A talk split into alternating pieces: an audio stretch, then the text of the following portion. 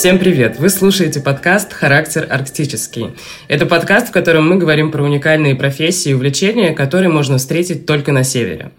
И сегодня с нами Ольга Александрова. Это потрясающая женщина-фотограф, которая ходит в тундру, чувствует в тундре себя как дома и фотографирует самых разных животных, от куропаток до настоящих полярных волков. Здравствуйте, Ольга. Добрый день. У вас очень интересная профессия и жизнь, насколько я понимаю. Вы были охотником, а теперь вы фотограф, и вы фотографируете тундру. И мне кажется, для многих это просто какая-то невероятная э, жизнь и деятельность и работа для людей, которые каждый день ходят в офис.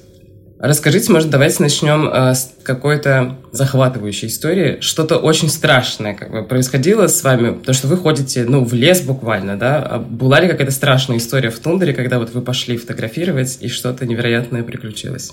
Ну, на самом деле, невероятное и интересное в тундре происходит почти при каждом выходе. Но вот именно страшные истории, они, как правило, не связаны вот с хищными зверями, да, как это принято считать. Больше всего меня как-то в тундре напугал заяц-беляк. Но многие животные, они стараются не попадаться на глаза человека и затаиваются, ну, прячутся или затаиваются, когда его видят или чувствуют. А зайцы могут до последнего лежать, а, и ты, пока ты буквально на них не наступишь, а потом выскакивают в самый неподходящий момент. И как-то по зиме я наткнулась на лёжку зайца, а лёжка – это такое небольшое углубление, где они отдыхают. И она находилась на высоком снежном гребне, так называемом заструге. Я остановилась на этом месте и стала ее рассматривать, а пытаясь определить, куда в дальнейшем он поскакал. Вот стою я на этом гребне и не вижу выхода заячьих следов – а надо сказать, что с наветренной части гребня, как правило, образуются карнизы. А это нависающие части снега. Если ты стоишь на его вершине, то ты не видишь, что у тебя внизу под карнизом. А под ним как раз находилась заячья нора. И в это время он находился там, то есть от меня прятался. По факту я стояла на крыше его жилища. И в конце концов нервы зайчика не выдержали, и он выскочил, буквально выметнулся из этой норы у меня из-под ног.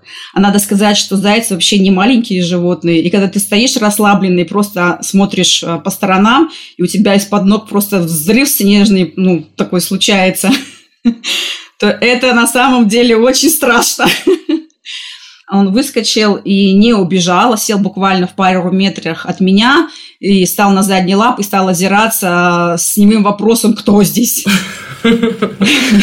Но ему, наверное, действительно нервы не выдержали. Да, но я успела а, расстегнуть сумку, фотоаппарат, у меня руки дрожали при этом, при всем, потому что у меня реально был испуг.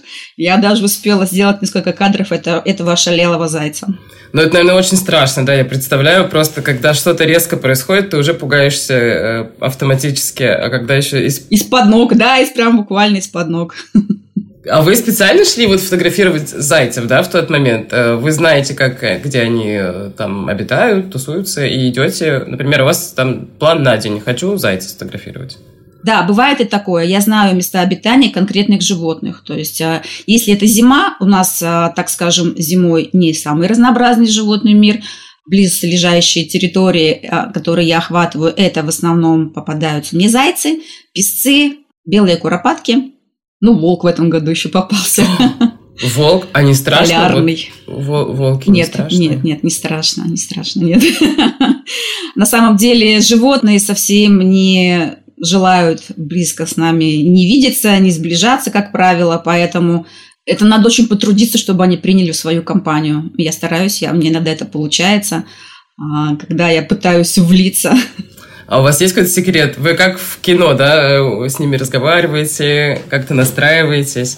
Ну, я разговариваю про себя, конечно, это не вслух.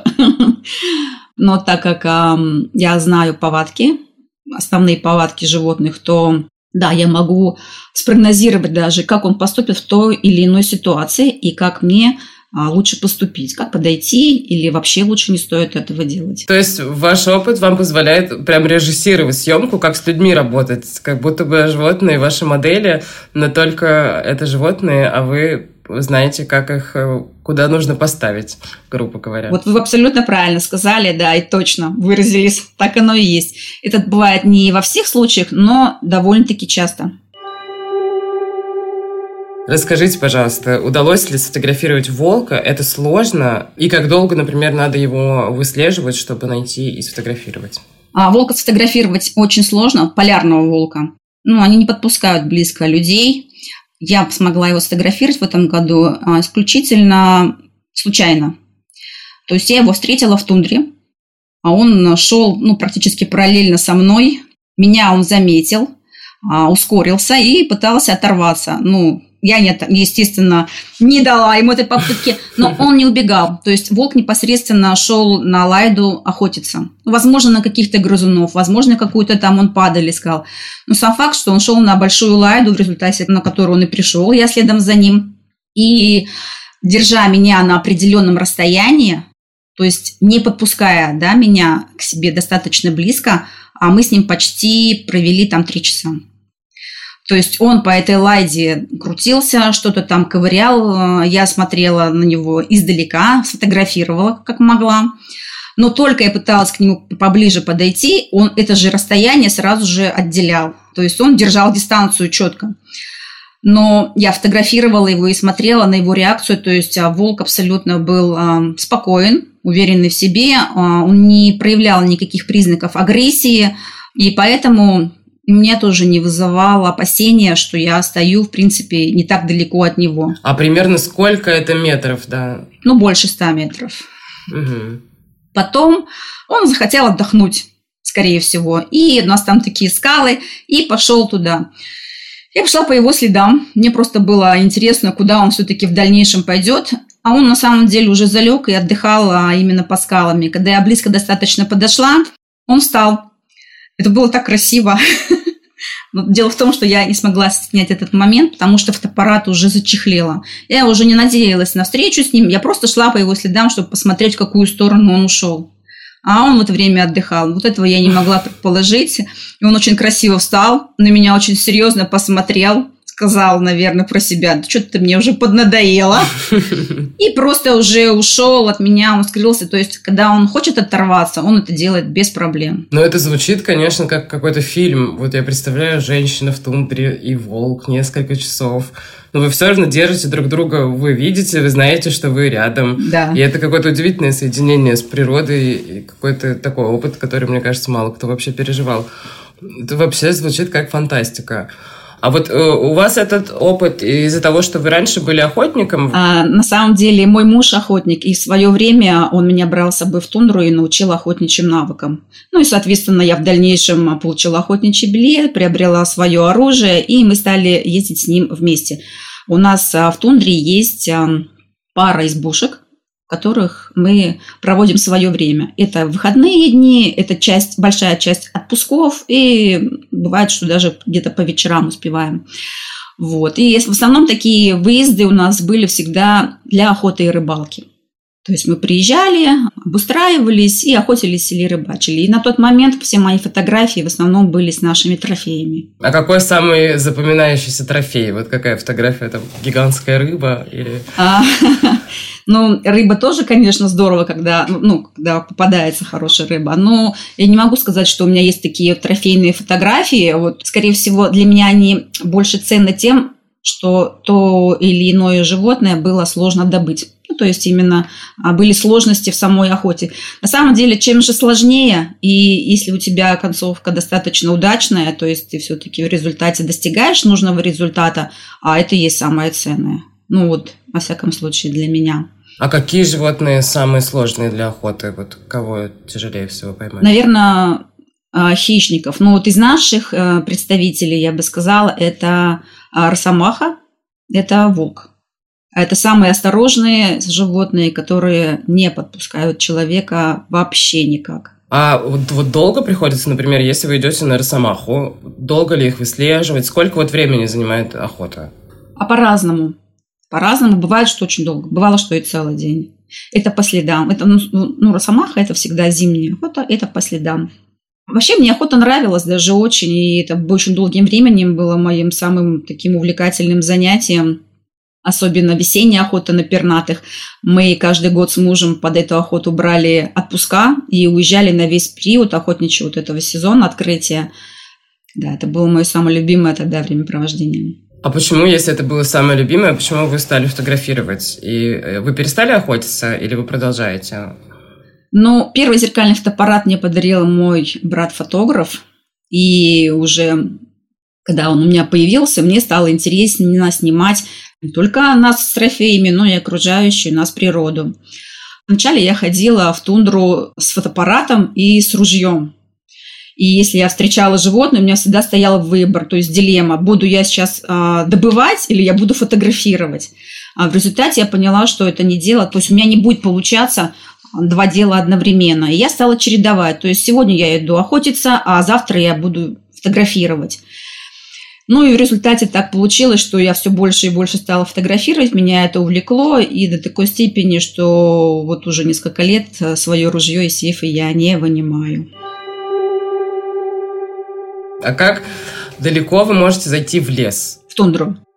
Если пешком, это ну, не критичное расстояние. То есть самое большее, что я проходила за, скажем так, полярный день, за день. То есть э, без базы, да, то есть бывает, что ты приходишь на какой-то базе, там ночуешь, ну, условно говоря, база, вот место, где я остановилась, то это в среднем не более 30 километров.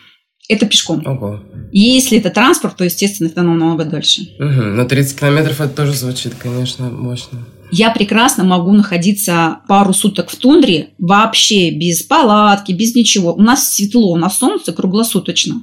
Если на тебя не льет дождь, ты можешь прекрасно на кочечке переночевать или просто отдохнуть.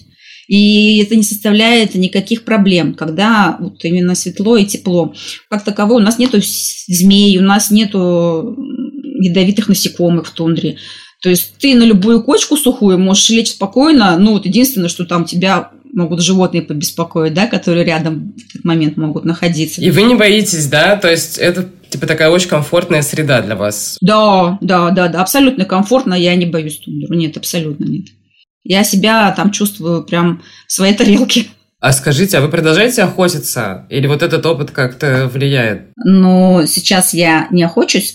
Ну, был такой вопрос, а смогу ли я? Ну, конечно, смогу. Если нужна будет необходимость такая, а такое случается, пускай не часто, но у нас бывали такие случаи, когда нам, ну, элементарно у нас продуктов не было. Мы питались тем, чем охотились.